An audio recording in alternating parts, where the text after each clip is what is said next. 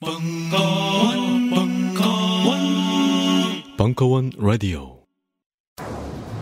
여기서 나가고 싶으면 배우를 대란 말이야 배우를 배우는 없다. 내가 스스로 한 거야. 뭐라고 임마 이러면 쓴맛을 봐야겠네 불게, 불게. 임, 임승수. 뭐? 임, 임승수. 야매로 끝내는 마르크스 자본론 플러스 철학. 그거 보고 내가 한 거야. 그래 진작에 그렇게 말했어야지 세상에서 가장 쉽게 마르크스 자본론과 철학을 내 걸로 만드는 방법. 원숭이도 이해하는 자본론의 저자 임승수가 진행하는 강의. 11월 9일 개강. 자세한 사항은 벙커원 홈페이지를 참고하세요. 빅크린 투 쓰리 샴푸 이걸 쓰면 머리카락에 힘이 생깁니다 말도 안 되는 제가 지난 시간에 머리카락이 힘이 생긴다고 그래가지고 말도 안 되는 소리라고 그래서 광고 떨어질 줄 알았거든요 근데 진짜로 힘이 생긴다는 걸 증명하기 위해서 광고를 연장하였다.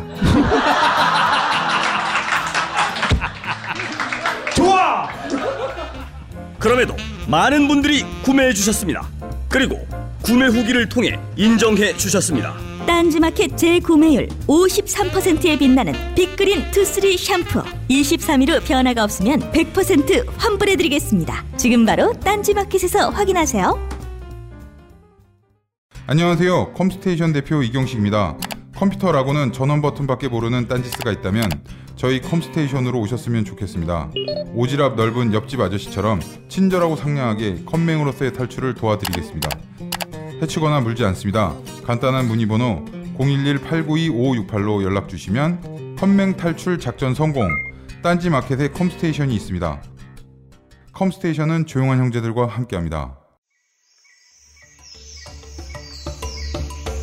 요즘 젊은 것들을 위한 자본론 강의.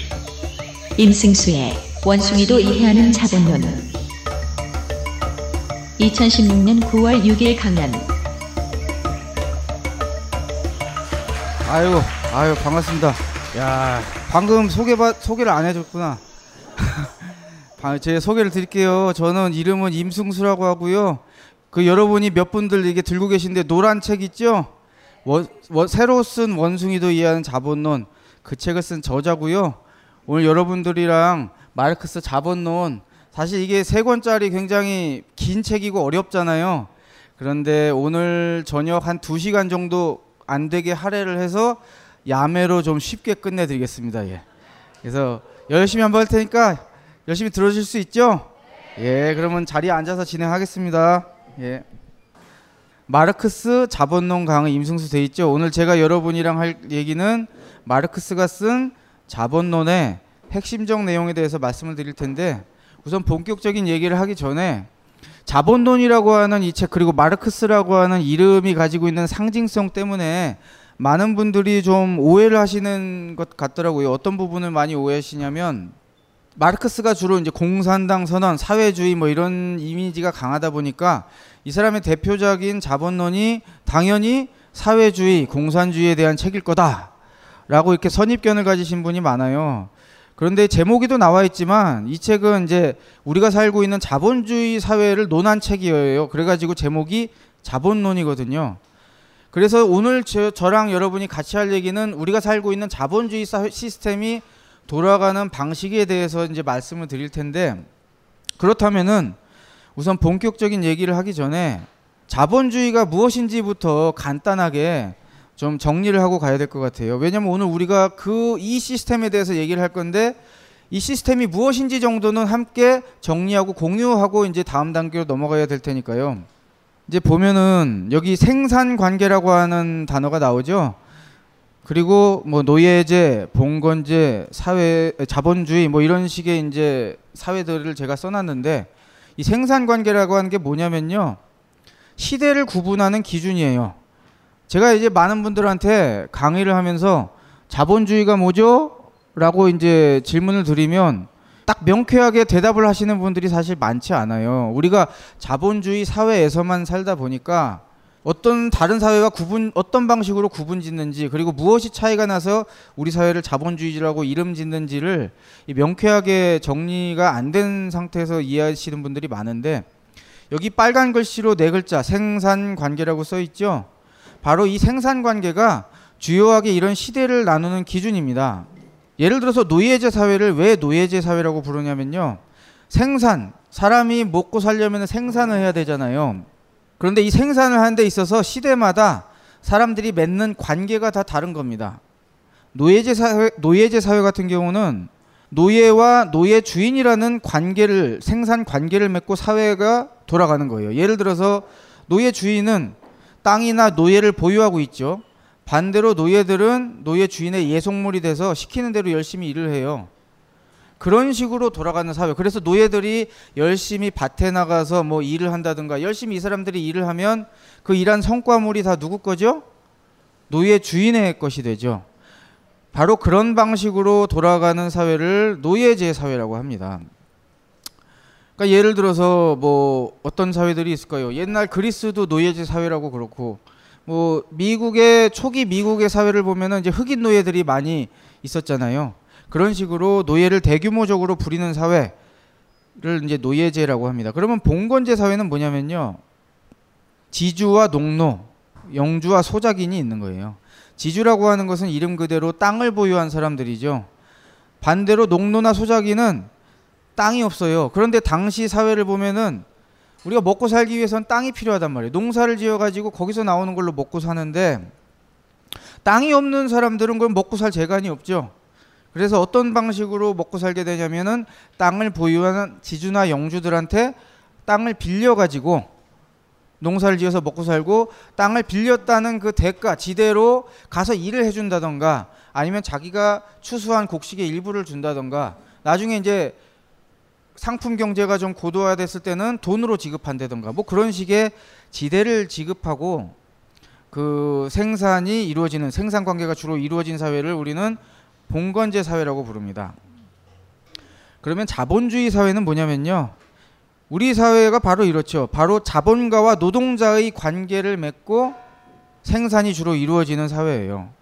자본가 노동자를 보통 어떤 상황이 있는 사람들을 자본가와 노동자라고 부르냐면 노동자는 노예와 농노와는 좀 다르죠.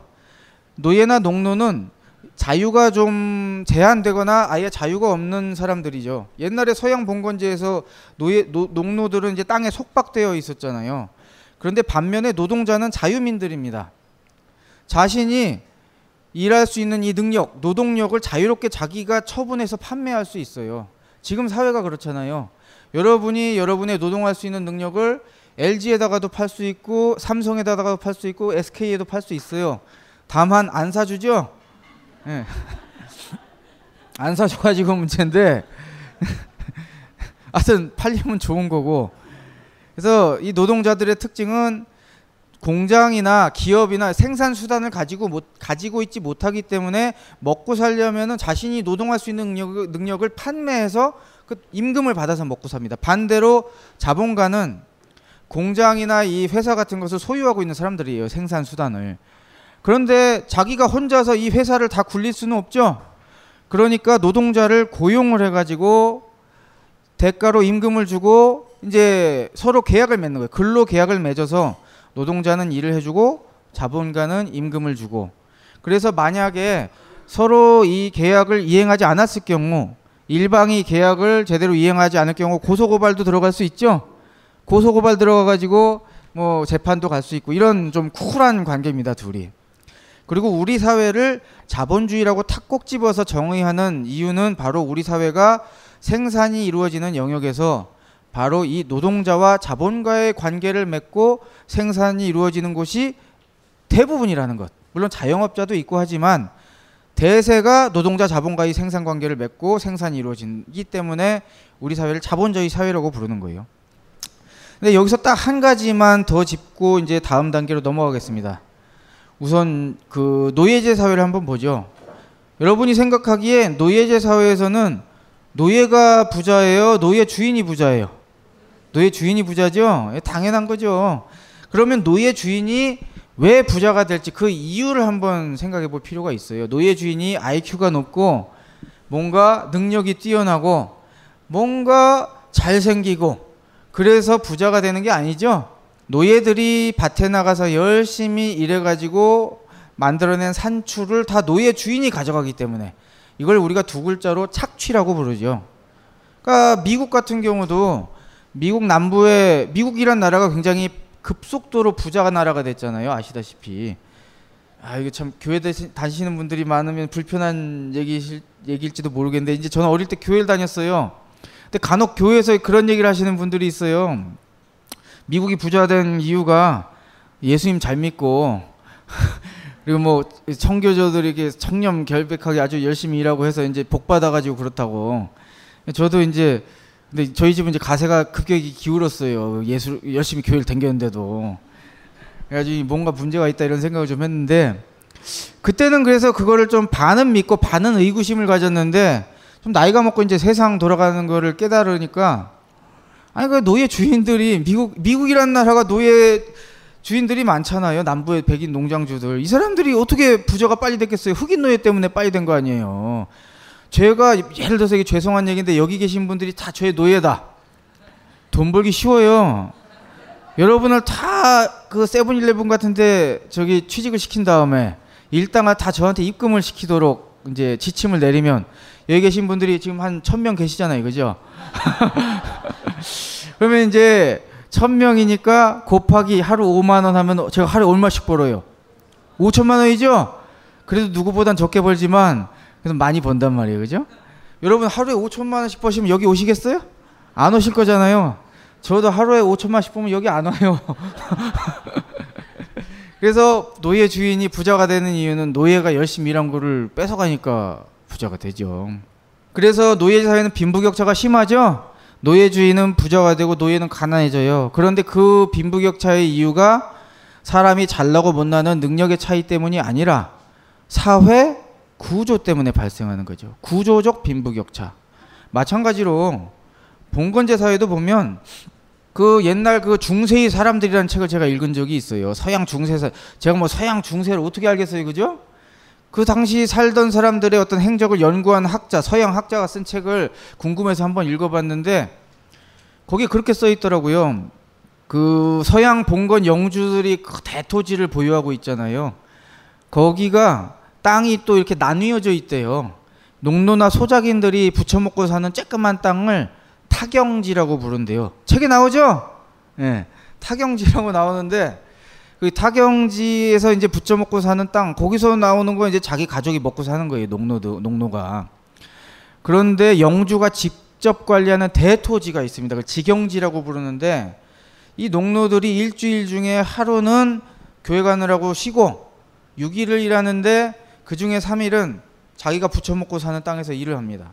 그런데 나머지 3일을 어디서 일하냐면은 영주가 직접 관리하는 직영지에 가서 일을 하는 거예요. 그리고 그 직영지에서 산출 나오는 것은 다 누구 거? 영주 거예요. 그러니까 아까 세븐일레븐식으로 특정 업체 얘기해서 이게 참 거시기한데 세븐일레븐에 내가 여러분을 파견 보냈는데 여러분이 일당 5만 원을 벌면 저한테 얼마 입금하는 격이에요? 반띵이죠?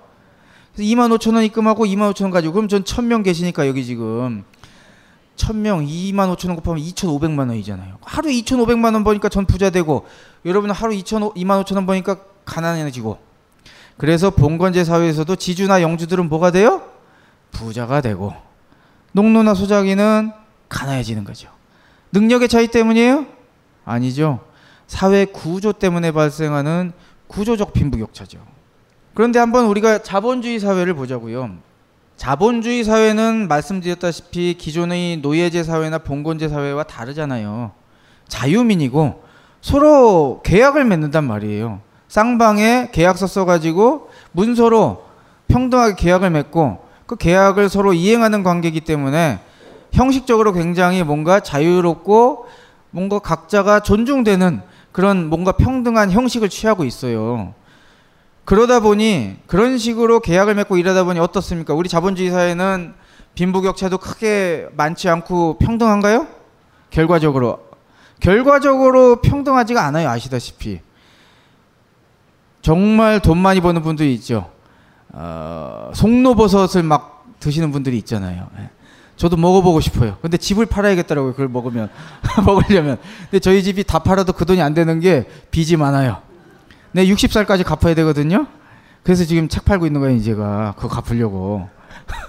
근데 아무튼 그런 송로버섯을 막 꿀꺽꿀꺽 드시는 분들도 있어요. 근데 반면에 저 같은 사람은 이제 어떤 사람이에요? 제가 15,000원짜리 책을 팔잖아요.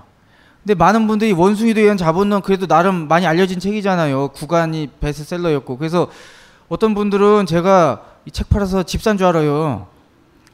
근데 제가 오늘 다 고백해 드릴게. 이 권당 15,000원짜리 팔아가지고 저한테 얼마 떨어지시는지 아세요? 잘하시네. 그래요. 맞아요. 1,500원 떨어져요. 인간 다이소에 제가 천짜리 양 사고 있어요. 꼭 책 사고 나한테 생색나는 사람들이 있어요. 내가 네 책 사줬다. 그냥 내가 천 원, 내가 너 천 원 줄게 그냥.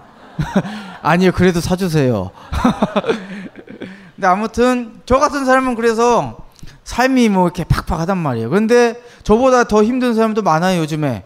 비정규직 노동자들도 더 힘들고 막 청년 실업 심각하잖아요. 그러다 보니까 게다가 뭐 오늘 어젠가 뉴스 보니까 무슨 우리나라가 전 세계에서 뭐 빈부격차 거의 최고 수준이더만요. 그렇게 빈부격차가 심하게 이제 자본주의 사회에서 발생하다 보니까 우리가 그런 심증이 생길 수밖에 없잖아요. 뭔가 우리 사회에서도 이게 단순히 능력의 차이로만은 설명이 안 되는 빈부격차가 있는 것을 보니 뭔가 착취 현상이 존재하는 것은 아닐까라고 심증을 가지게 되잖아요. 근데 오늘 할 게 뭐냐? 읽어볼게요. 자본주의 사회는 제가 이 특히 강조해서 썼어요. 굵은 글씨로 자본주의 사회에는 착취가 존재하는지 그렇지 않은지를 증명해 보자. 근데 어떻게 증명하겠대요, 여러분? 잘 안 들리는데요? 그렇지. 숫자로 풀어서. 야. 여기서 쇼크 받는 분들이 있어요. 어떻게 그걸 숫자로 풀어서 증명하냐? 라고 쇼크 받는 분들이 있고 근데 조금 있으면 그 의문이 풀리십니다. 제가 할 거니까. 근데 또 그렇게 충격받는 분들이 있어요. 나 수학 포기했는데. 그래서 제가 안심을 시켜드리기 위해서 좀 말씀드리면 오늘 나올 가장 힘든 계산을 말씀드릴게요. 3 곱하기 8이에요. 힘드신가요? 그 힘드시면 제가 그것까지 풀어놨어요. 예, 그럼 이제 본격적으로 숫자로 풀어서 증명하는 과정에 들어가겠습니다. 자본주의 사회가 착취 사회인지 아닌지를. 제가 좀 학원 강사 스타일이에요. 보시면 알겠지만. 그렇다고 뭐 학원 강사를 해본 적이 없어요. 그냥 자본론을 쉽게 가르치려고 노력하다 보니까 자연스럽게 학원 강사가 되더라고요.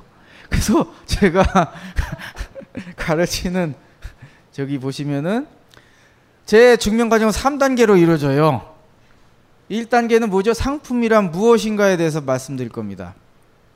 2단계는 돈과 자본의 차이에 대해서 말씀드릴 거예요. 1단계에서는 그러니까 아 상품이란 뭐구나 요것만 딱 이해하시면 1단계가 끝나버려요. 순식간에. 그리고 2단계에서는 우리가 일반적으로 돈이나 자본이라는 단어를 구별해서 쓰고 있지는 않은데 이게 이제 막스 자본론의 그 체계 속에서는 엄밀하게 구분을 해서 사용해요. 그래서 도대체 이 두 단어가 어떤 차이가 있는지를 제가 설명을 드릴 겁니다. 그 2단계의 내용이고 3단계에서는 보통 이제 자본가들이 자본주의 사회에서 엄청난 부를 누리게 되는 핵심은 회사를 열심히 운영해서 나오는 이윤이 자본가의 몫이 되잖아요. 그래서 부자가 되는 건데 그러면은 그 이윤은 도대체 어디에서 나오는가를 마지막으로 계산을 해서 풀 겁니다.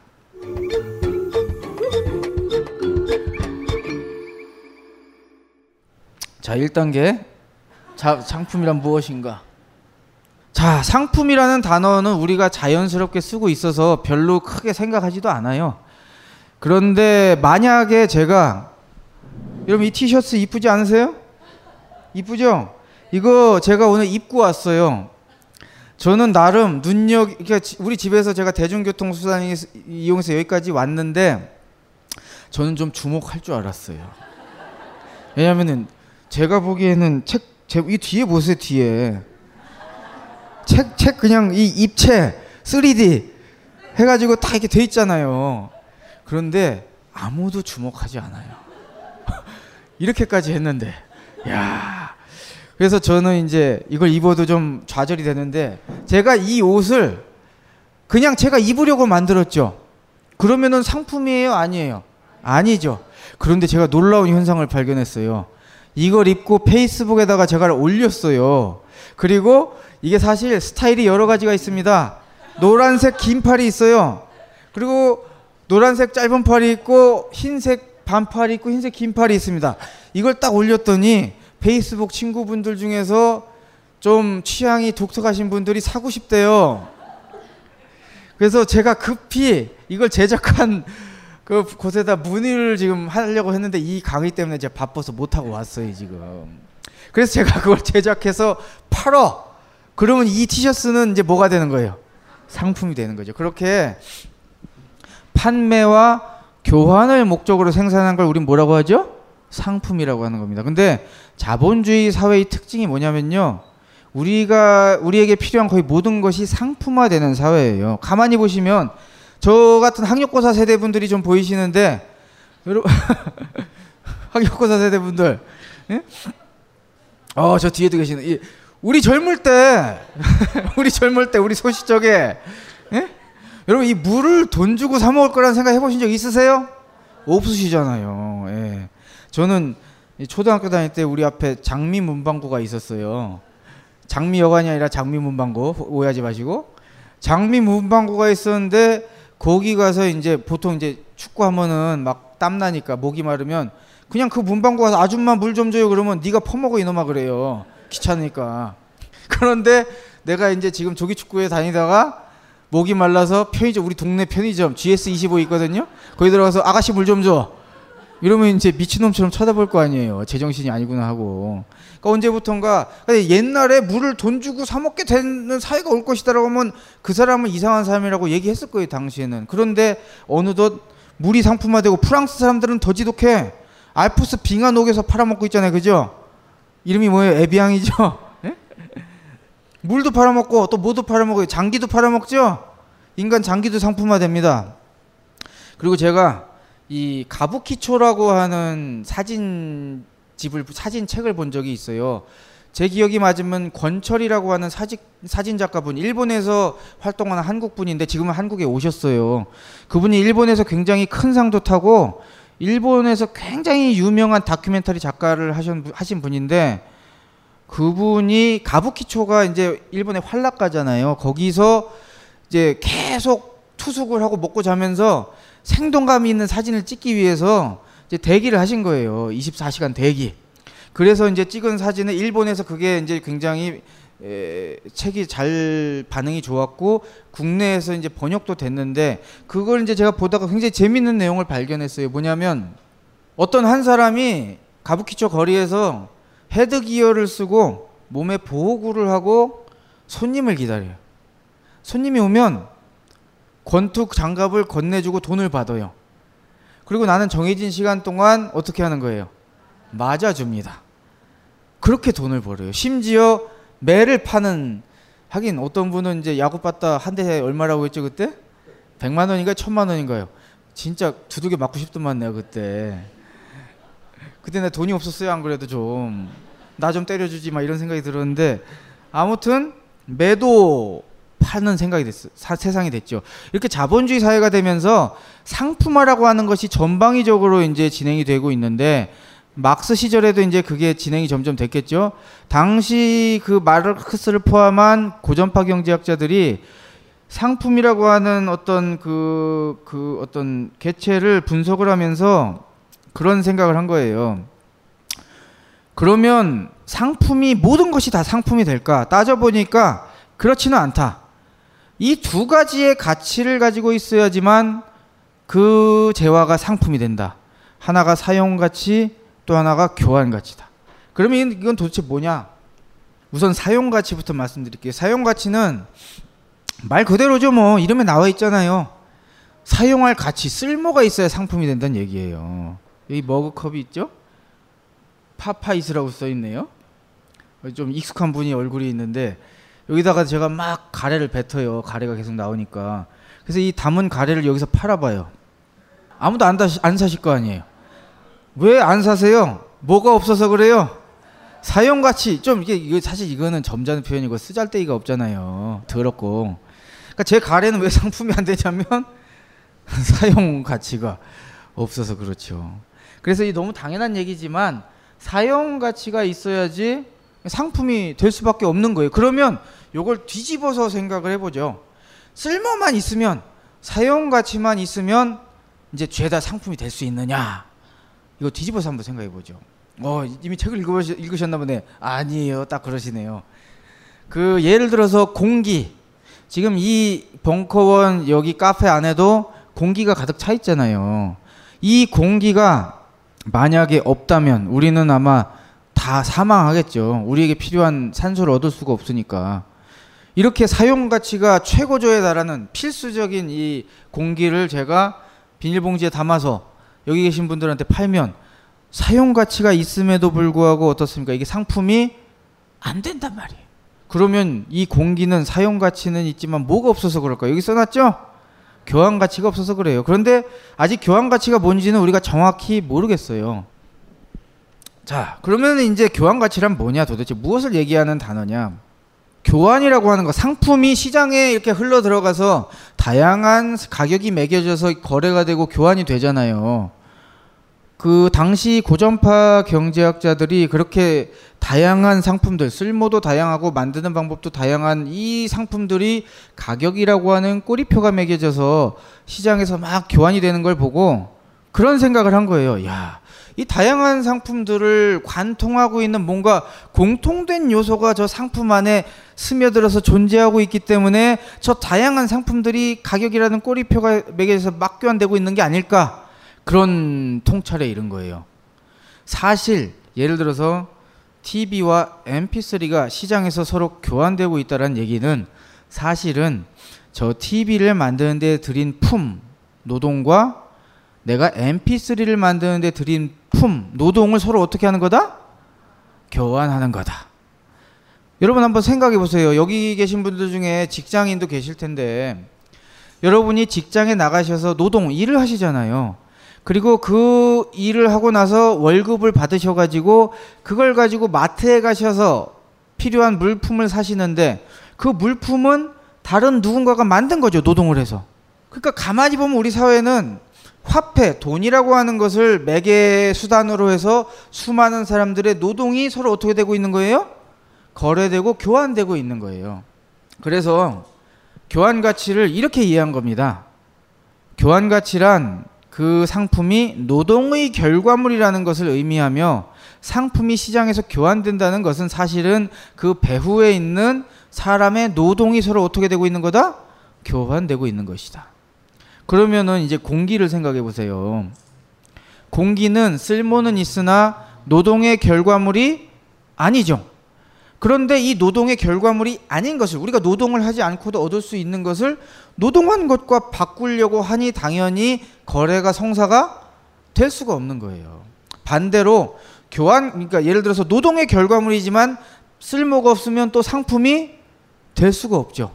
예를 들어서 제가 뭐 도끼를 하나 가져와서 여기는 탁자를 막 쪼개요. 일종의 노동이죠. 힘이 드니까.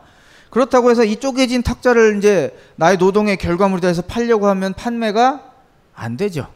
그래서 사실 상품이 되기 위해서는 그 재화가 쓸모가 있어야 되며 그것이 노동의 결과물이어야 한다라고 하는 이 두 가지 제한 조건이 성립되고 그것을 사용 가치, 교환 가치라고 하는 단어로 표현한 겁니다. 지금 딴지마켓, 딴지마켓행 열차가 들어오고 있습니다. 낚시성 멘트 가득한 상품만 있는 마켓에서 딴지일보 기자들이 직접 취재하고 검증한 상품이 있는 마켓으로 갈아타시려면 딴지마켓행 열차에 승차해 주십시오. 이 마켓은 저렴한 판매가를 지향하되 무리한 후리기를 하지 않아 판매자와 소비자 모두가 갑이 될 수 있습니다. 합리적인 금액을 준비해 주십시오. 딴지 마켓 올바른 소비로 가는 종착역입니다. 마켓.딴지.com으로 접속하세요.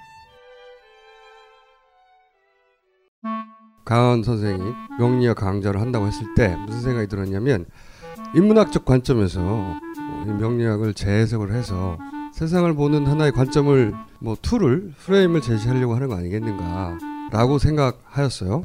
제가 받은 인상은 이겁니다. 이게 일종의 지도책이구나. 나를 찾아가는 내비게이션. 강헌의 명리 운명을 읽다. 식신이 뭡니까?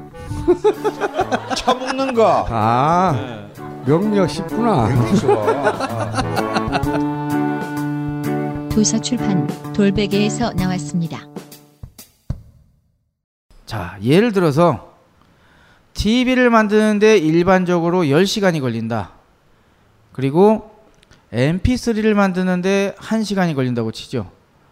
그러면 만약에 시장에서 이 두 개의 상품이 한 대씩 맞교환됐어요. 그러면은 누가 인생 꼴죠? TV 만든 사람이 인생 꼴죠? 만약 이런 거래가 성사된다면 TV 만든 사람이 MP3 만든 사람 집에 가서 9시간 무상으로 일해준 격이 되는 거예요. 그래서 이것은 시간이라는 관점에서 봤을 때는 부등가 교환이 되죠.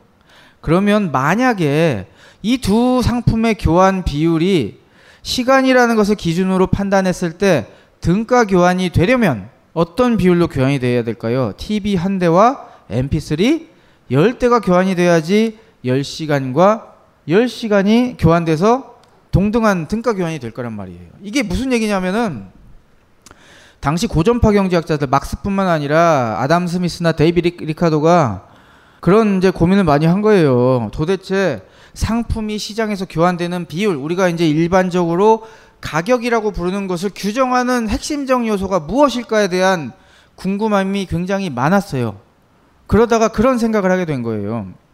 가만히 보니까 만드는데 시간이 오래 걸리는 것은 싸요, 비싸요? 비싸고 반대로 만드는데 시간이 얼마 안 걸리는 것들은 비싸요, 싸요? 싸죠. 그렇게 따져보니까 뭔가 그 해당 상품을 만드는데 걸리는 시간이 그 상품의 교환 비율을 결정하는 핵심적인 요소가 아닐까라는 생각, 노동 시간이 그런 생각을 한 거예요. 물론 우리가 주류 경제학에서는 그런 얘기를 많이 하잖아요. 수요와 공급에 따라서 상품의 교환 비율이 달라진다.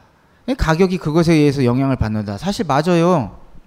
사실 이 네임펜의 공급량이 딸리는데 수요가 너무 많아지면 물론 가격이 오르겠죠. 다만 그렇다고 해서 이 네임펜의 가격이 천만 원이 되지는 않습니다. 500원을 중심으로 해서 등락을 거듭할 거예요. 그죠? 바로 그 중심점을 얘기하는 거예요. 수요 공급의 법칙만으로는 왜 하필 네임펜은 500원을 중심으로 가격이 등락하고 에쿠스는 7천만 원에서 1억 원을 중심으로 가격이 움직이냐 이거예요. 그런데 그 중심점을 설명하는 것을 당시 고전파 경제학자나 막스는 뭐라고 봤냐면 노동 시간이라고 본 겁니다. 물론 여러 다른 가지 여러 가지 다른 교란 요소가 있지만 핵심적인 요소 마치 하늘에서 땅으로 물체가 떨어질 때 그 떨어지는 낙하 시간을 계산할 때 우리가 중력과 속도만으로 우선 계산하잖아요. 그런데 사실 정확하게 계산하려면은 공기의 밀소함, 공기가 얼마나 밀한지 소한지도 봐야 될 것이고 다양한 요소를 따져야지 정확하게 계산하겠죠. 그렇다고 해서 우리가 중력과 속도만으로 계산한 게 의미가 없지는 않잖아요. 그런 정도의 느낌으로 이 노동 시간을 이해하시면 돼요. 거시적인 움직임을 본다. 그래서 교환 가치를 좀 더 구체적으로 이렇게 얘기를 했습니다. 어떤 상품의 교환 가치란 그 해당 상품을 만드는데 사회적으로 필요한 노동 시간이며 상품이 시장에서 교환되는 비율은 바로 이 사회적으로 필요한 노동 시간에 의해서 규정되고 결정된다. 무슨 얘기인지 이해되시죠? 자, 여기서 그런데 이 사회적으로 필요한이라고 하는 단서 조항을 조금 짚고 이제 2단계로 넘어가겠습니다. 그냥 노동 시간이라고 하지 않고 사회적으로 필요한 노동 시간이라고 했어요. 그렇게 한 이유가 있습니다. 만약에 제가 MP3를 만드는데 저는 MP3를 만드는 초짜예요. 그래가지고 10시간이 걸렸어. 보통 1시간이 걸리는데. 그렇다고 해서 제가 이거는 보통 1시간 걸리는데 나는 10시간이 걸렸으니 시장에 나가서 10배의 가격으로 판매하겠다. 10만 원에 거래했는데 제가 100만 원에 팔아요. 팔릴 리가 없지요. 10만 원에 팔아야만 팔릴 거예요. 왜냐하면 니는 숙련도가 떨어지고 버벅대서 10시간이 걸렸지만 사실 그걸 만드는 데는 평균적으로 1시간이 걸리니까. 그러면 저의 10시간 노동은 사회적으로는 몇 시간과 같은 거예요? 1시간과 같은 거죠. 반대로 제가 숙련도가 굉장히 뛰어나서 30분 만에 만들었으면 저는 저의 30분은 사회적으로는 몇 시간인 거예요? 1시간인 거죠. 그래서 여기서 얘기하는 이 사회적으로 필요한이라는 단서 조항은 사회적으로 평균적인 노동 강도와 숙련도, 생산력 수준을 가정하고 얘기하는 것이다라고 이해하시면 되고 화폐는 우리가 만 원, 이만 원, 1달러, 2달러 이렇게 부르는 화폐를 화폐는 바로 그 노동 시간을 숫자의 비율로 표현해 놓은 것이다. 라는 정도로 이해하시면 될 것 같아요. 무슨 뜻인지 이해되시죠? 자, 여기까지가 1단계가 끝났어요. 여러분 이제 다 까먹으세요. 왜냐하면 우리는 뇌 용량이 한계가 있잖아요. 너무 많은 걸 지금 여러분 배웠어요. 그래서 다 잊어버리시고 딱 하나만 기억하시면 돼요. 뭐만 기억하시면 되냐면 자본론의 그 논리 전개에서는 상품이 시장에서 교환되는 비율은 그것을 만드는데 걸리는 뭐요? 노동 시간에 의해서 결정된다. 요것만 딱 기억하시고 나머지 다 까먹으셔도 돼요. 그건 기억하실 수 있죠? 자, 그러면 이제 2단계로 가겠습니다. 돈이 자본이 됐어요. 자, 이게 뭔 얘기일까? 돈이 자본이 됐어요. 자, 돈과 자본의 차이에 대해서 제가 구분지어서 설명을 드리겠다고 이제 말씀을 드렸는데 이제 이런 거 나옵니다, 여러분. 여기 CMC라고 하는 것이 나오죠? CMC. 여기 C와 M이 뭐냐면 제가 옆에 써놨습니다. Commodity. 영어로 상품이란 뜻이죠? 그 앞 글자를 딴 거예요, C. 가운데 M은 money. 이거 뭐 포인터가 필요 없네. 마우스로 하면 되네, 그죠? M. 이건 돈. 그럼 이게 뭐냐면 상품, 돈. 상품이죠? 이게 무엇을 얘기하냐면요. 자, 제가 이 옷 있죠? 요 책 표지가 인쇄된 이 옷을 내다 팔려고 막 페이스북으로 주문이 들어오니까 내다 팔려고 이게 한 벌당 제작비가 18,000원 들었대요. 아마 가격 가격을 들으시면 좀 떨어져 나갈 것 같아요. 근데 아무튼 옷 10벌을 만들어서 이거를 내다 팔려고 만들었, 만들었으니 저에게는 뭐죠? 상품이죠. 그래서 C라고 표시한 겁니다. 저는 이 옷을 들고 나가서 어떻게 하는 거 어떻게 하겠습니까? 시장에서 원하는 사람한테 판매를 하면 그 사람은 옷을 받고 저에게 돈을 줄 거란 말이에요. 그래서 저, 제, 저희 수중에 돈, 금 10g이 들어왔어요. 금을 화폐로 쓰고 있는 세상이에요. 그래서 제 수중에 있던 상품이 금의 형태를 취하는 화폐가 됐죠. 저는 이 화폐를 들고 제 페이스북 친구분들은 아마 아실 거예요. 제가 작년 9월 6일 바로 오늘 오늘부터 마시기 시, 작한 주류 주류가 있어요. 어, 잘 아시네요. 맞아요. 제 페이스북에 거기 저의 설명에 그렇게 썼어요. 가산 탕진형 에어가 어, 실제로 가산이 줄고 있어요. 예. 자 아무튼 그래서 제가 이 돈을 가지고 어디 가겠어요? 제가 주로 거래하는 단골집에 가서 거기 이제 금양 인터내셔널에서 나오신 김모모 씨가 있어요. 그 매니저 부인데 근데 제가 요즘 거래처를 좀 바꾸고 있어요.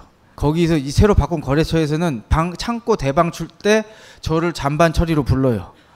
제가 다 처리합니다. 너무 싸거든요. 아무튼 이제 거길 가서 와인을 마시고 싶은데 예를 들어서 Château Pontet-Canet 예? 이거를 두 병 사고 싶다. Château Pontet-Canet 이름도 좀 이상하죠? 좋은 거예요. Pauillac 지역에서 나오는 게 좋은 건데 이 샤또 뽕떼까네 두 병을 옷을 주고 딱 이제 받아요. 그러면 이제 어떻게 되는 거예요? 제 옷은 그 사람한테 아니 제가 가진 돈은 그 사람한테 가고 오 이제 제가 와인을 받겠죠. 그래서 제 수중에 있던 돈이 와인 두 병, 뽕떼간의 두 병으로 바뀌는 거예요. 자, 여기 CMC는 이 일련의 교환 과정을 그냥 표시한 거예요. 별거 없죠? 허탈하시죠? 이게 다예요, 이게. 근데 여기서 우리가 한 가지를 한번 가정하고 생각해 보죠. 뭐냐면 어, 5만 원짜리가 두 개 있네. 어, 여러분 나중에 저 퍽치기 하지 마세요. 5만 원짜리 두 장에 인생을 거시면 안 되죠. 예? 예를 들어서 우리가 이런 돈을 가지고 지금 경제 활동을 하고 있는데 그 지금부터 우리나라의 화폐가 싹 없어졌어요. 화폐가 우리가 공통적으로 믿고 쓸 수 있는 돈이 없으니까 이제 우리가 어떤 방식으로 거래를 해야 되겠어요? 물문 교환을 해야 될 거 아닙니까? 그죠? 돈이 없는 세상을 이제 가정해 보자고요. 그러면 저는 이제 이 티셔츠 제 옷이 제 표지가 이거 저 원래 문신하려고 했어요 이번에. 근데 문신하면 신간이 나왔을 때 또 지우고 해야 되는데 너무 아프게 아프겠더라고. 그래서 이제 티셔츠로 맞췄는데 이걸 가지고 이제 팔아야 되는 게 아니라 그냥 금양 인터내셔널에서 난- 나온 김모모 씨한테 그냥 가야 돼. 이걸 들이 열벌 드릴 테니 뽕떼간에 두 병 주세요. 그분이 받겠어요? 안 받죠. 왜냐면 그분은 이 옷이 필요가 없잖아요. 아, 그럼 뭐가 필요하신데요? 그랬더니 송로버섯이 필요하대. 이제 이제 누구한테 가야 돼? 옷 들고 이 옷 들고 이제 송로버섯 업자한테 가야 돼요. 이 옷 드릴 테니 송로버섯 주세요. 그게 뭔데요? 전 그런 거 필요 없고 도라지가 필요해요. 그럼 이제 누구한테 가야 돼요? 도라지 업자한테 가야 되지.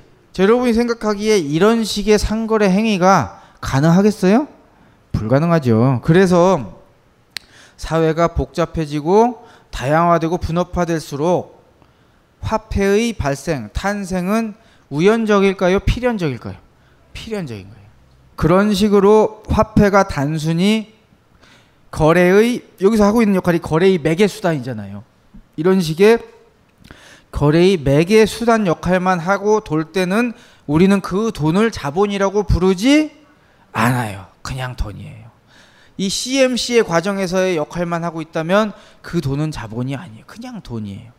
그러면 언제 돈이 자본이 되느냐? 아 이거는 이제 모든 이 상품의 교환이 다 등가 교환. 그러니까 모든 상품의 교환은 그걸 만드는데 걸리는 시간이 다 동일하다. 여기서 교환이 그걸 얘기하는 거고 돈이 자본이 되면 순서가 바뀝니다. 여기서는 상품, 돈, 상품이었는데 순서가 바뀌었죠. 돈, 상품, 돈. 점도 있어요. 어, MCM 어디서 많이 보시지 않으셨어요? 여성분들 많이 보셨죠? 그거 어디 있어요? 백화점 1층에 주로 있어요. 그거 아니죠, 당연히. 이게 뭐냐면은 돈, 상품, 돈으로 순서가 바뀌었는데 제가 이 옷을 팔다가 우리나라 사람들의 취향이 어떻게 바뀌었는지 모르겠는데 대박이 터질 거예요. 책은 안 팔리고 이 옷이 대박이 터진 거예요. 전 국민의 티셔츠가 됐어. 주문이 쇄도해. 그러면 이제 저는요 간의 수공업 쪽으로 만들어서 팔 수가 없죠. 그렇게 그렇게 팔아서도 안 돼. 그러면은 저는 이제 물 들어올 때 노젓는다고 수고 간의 수공업 쪽으로 팔아야 돼요. 이제 회사 차려야 돼요. 회사 차려야죠. 그래가지고 옷이 미친 듯이 팔릴 때 그 벌어들인 초기 자본금 그게 M이에요. 그 돈을 이용해서 이제 어떻게 하는 거예요? 이 벙커원을 사버려. 그래서 이제 여기다가 이렇게 물장사 하지 말고 뭘 놓는 거예요 이제 미식 놓고 해가지고 고용 아줌마 고용하고 이래가지고 어떻게 하는 거예요? 이옷 만드는 거예요. 잘 팔리니까. 그래서 어떻게 되는 거냐면 여기 있는 돈이 그, 고- 그 옷공장 만들어서 열심히 돌리니까 돈이 뭐로 바뀌었어요? 내다 팔 이 티셔츠로 바뀌었죠? 그래서 이제 C가 된 거예요, 상품. 이 옷을 갖다가 어떻게 한 거예요? 팔려고 만들었죠? 그래서 내다 파니까 옷이 다시 팔려서 뭐로 바뀌어요? 돈으로 바뀌죠. 야, 그럼 웃기네. 돈을 갖다가 옷으로 만들었다가 다시 돈으로 만들어요. 번거롭게 왜 이러냐? 옷으로 가- 돈으로 가지고 있지. 그런데 번거롭게 이런 행위를 하는 이유가 있죠. 이렇게 하면은 아 깨- 헷갈렸다 지금 내가. 자 이렇게 돈을 옷으로 만들었다가 다시 돈으로 만들면 돈이 어떻게 돼요? 영업이 잘 되면 불어나죠. 그 불어난 돈을 점으로 표시한 거예요. 2부의 유혹에서 점을 딱 떼죠. 예? 그러면서 깜짝 놀라죠 사람들이 그걸 보고 제가 깜짝 놀랐어요. 어떻게 저렇게 개막장일까? 그러면서 예? 근데 그 점이에요. 그러니까 돈 이 점은 돈을 많이 벌었다는 얘기예요. 그러니까 이렇게 표시하면 됩니다. 처음보다 돈이 이윤이 붙어서 불어났다. 여러분 우리 솔직해집시다. 여러분 돈 좋아하시죠? 아 솔직히 돈 싫어하시는 분 있으면 나한테 다 줘요 그냥. 전 돈을 여러분 돈을 좋아하셔서 저한테 안 되는 거예요. 전 돈을 사랑하거든요. 돈 사랑해. 근데 돈이 벌렸어. 그 사랑하는 돈이. 그럼 멈출 수 있어요? 더 가야 돼요. 가야죠. 한 번 더 가는 거예요. 더 많이 번 돈으로 옷을 더 많이 만들어서 팔았더니 이번에 기쁨이 몇 배예요, 여기? 기쁨이 두 배. 그러면 또 멈추면 안 되죠. 더 가야지. 한 번 더 가니까 기쁨이 몇 배예요? 세 배. 자, 보세요. 돈이 이윤을 먹고 끊임없이 덩치를 키워나가는 과정에 돈이라고 하는 덩치를 계속 키워나가는 과정에 들어가겠죠. 바로 돈이 이윤 먹고 이렇게 덩치를 키워나가는 과정에 들어가게 됐을 때 우리는 그 돈을 무엇이라고 부른다? 자, 무엇이라고 부른다고요? 자본이라고 부르는 겁니다. 이제 이해가 확 되시죠? 돈이 단순히 거래의 매개 수단으로서만 기능할 때는 자본이 아니에요. 그런데 그 돈이 이윤을 먹고 끊임없이 덩치를 불려나가는 과정에 들어가서 운동하게 됐을 때 우리는 그 돈을 자본이라고 부릅니다. 야, 벌써 2단계 거의 다 끝나가요. 아니, 저렇게 했는데 어떻게 자본론을 좀 이따 끝내지? 한 것도 별로 없는 것 같은데. 생각하시겠지만 됩니다. 이 장사 한두 번 하는 거 아니에요. 예. 자, 2단계 마지막. 여러분, 제가 아까 돈을 사랑한다고 말씀드렸잖아요. 얼마나 돈에 제가 환장했는지 이런 티셔츠까지 입고 갈 정도로 문신까지 각오했어요, 처음에는. 근데 이제 새로운 책을 내야 되니까 그러진 않았는데 어릴 때부터 돈 버는 것에 조금 예민했어요, 제가. 근데 제가 돈 버는 것에 뭔가를 베일을 살짝 들춰본 것 같은 경험을 어릴 적에 한 번 한 적이 있어요. 뭐냐면 여러분 아직 기억하실 거예요. 저랑 나이 대 비슷하신 분들이 많으신 분들은 공장도 가격이 옛날에 항상 이 그 포장지에 표시돼 있었어요. 뭘 사면. 예를 들어서 제가 어머니한테 100원을 받아가지고 구멍가게를 갔어요. 그래서 100원짜리 과자를 사서 가지고 오는데 옛날에 50원짜리 과자도 있었어요. 딱딱우리 기억하실지 모르겠는데 그 100원짜리 과자를 사가지고 오는데 옛날에 100원짜리 과자면 고급 과자예요. 거기에 딱 이렇게 써 있는 거예요. 예를 들어서 이제 공장도 가격 50원. 내가 이그 어리니까 그게 뭔지 모르잖아요. 그래서 어머니한테 물어봤어요. 엄마, 공장도 가격이 뭐야? 그랬더니 어머니가 그런 게 저한테 오해하지 말고 잘 들으래요. 이 공장도 가격이 뭐냐면 그, 그 아줌마 있지? 그 이제 그 가게 아줌마 그 아줌마가 공장에서 그 과자 50원에 떼와서 너한테 100원에 팔았단 얘기야. 딱 그러는 거예요. 제가 어린 마음에 크게 상처받았어요, 그때. 왜냐면 애들은 그런, 만약 내 친구가 지우개를 50원짜리를 사와서 나한테 100원에 팔았다고 생각해 보세요. 그걸 내가 어느 순간 알게 됐어. 그 새끼 죽고 나 죽는 거예요. 어? 그렇잖아요. 그런데 그 짓거리를 우리 동네 아줌마가 나한테 하고 있는 거예요, 지금. 에? 내가 너무 충격을 받아서 안 되겠다. 그 가게에 가서 부의 재분배를 좀 하고 와야겠다 해가지고 뭘 좀 그냥 몰래 들고 왔던 것 같아요. 어? 뭐 기억이 정확하진 않은데 어릴 때부터 평등의식이 좀 강했던 것 같아요. 반골기지. 뭘 들고 왔던 것 같아요. 제가 이렇게 자연스럽게 얘기하겠어요. 공소시효가 지났으니까 그런 거 아니에요. 아무튼 그래가지고 아, 참 충격을 받았는데 나이를 좀 먹고 인생사를 경험하면서 세상살이가 그렇구나라는 걸 깨닫는 거예요. 알고 봤더니 동대문에서 옷 파는 게 다 그렇게 팔더라고요. 싸게 뛰어와서 비싸게 팔아먹고 제조업도 그래요. 애플이 미쳤다고 이거 인건비 들고 재료비 들고 그거 해서 원가에 팔아먹어요? 그러면 스티브 잡스가 그렇게 안 하지.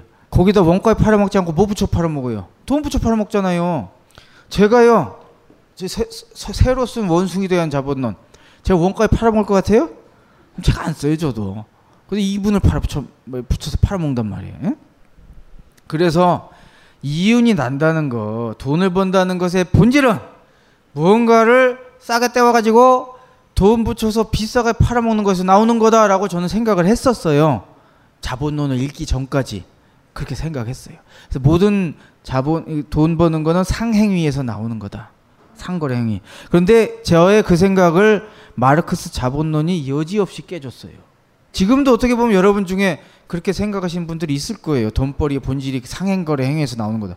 아니에요. 그걸 제가 지금부터 증명해 드릴게요. 나올 수가 없는 이유를. 자, 여기 100만 원, 아, 여기 돈 있죠? 이게 100만 원이에요. 이 100만 원을, 이 M, 머니 돈, 그걸 갖다가 제가 저기 신도림 테크노마트 가면요. 거기가 좀 지금 장사가 잘 안 되니까 임대료가 싸서 그런지 거기 전자제품이 싸요. 그래서 내가 100만 원을 들고 그 매장에 가가지고 컴퓨터 싸게 샀어. 그래가지고 이 계신 분 중에서 제가 아는 분 누구 있나? 좀 뭔가 저를 잘 믿고 잘 속을 것 같은 분. 120만 원에 팔았어. 사실 거죠? 아니요, 안 사실 거예요? 아니 사셨어. 내가 하도 구워 삶아가지고. 그럼 전 얼마 벌었어요? 20만 원 벌었죠. 그런데 제가 이렇게 20만 원을 벌려면요. 여기 계신 성모 씨가 필요해요. 이분은 어떤 분이야? 120만 원이 있어. 근데 그거를 나한테 주고 100만 원짜리 PC를 들고 가셔야 돼. 그래야지 제가 20만 원 벌죠. 이분이 이렇게 안 해주면 나 20만 원 벌 수가 없다고. 그러면은 요 벙커원이라고 하는 이 커뮤니티 전체 차원에서 보자고요. 요 동그라미 안 boundary 안쪽에서 이 범위 안에서 보면 저는 20만 원을 벌었지만 성모 씨는 얼마 꼴았어요? 20만 원 꼴았지. 합이 얼마예요? 두 개 합치면 빵. 제로라고 하는 것은 무언가 새로운 것이 나온 거예요? 아니에요? 아니죠. 그냥 여기에는 부의 재분배만 있을 뿐인 거예요. 삥 뜯기. 그러니까 이렇게 하면 제가 삥 뜯은 거예요. 20만 원을.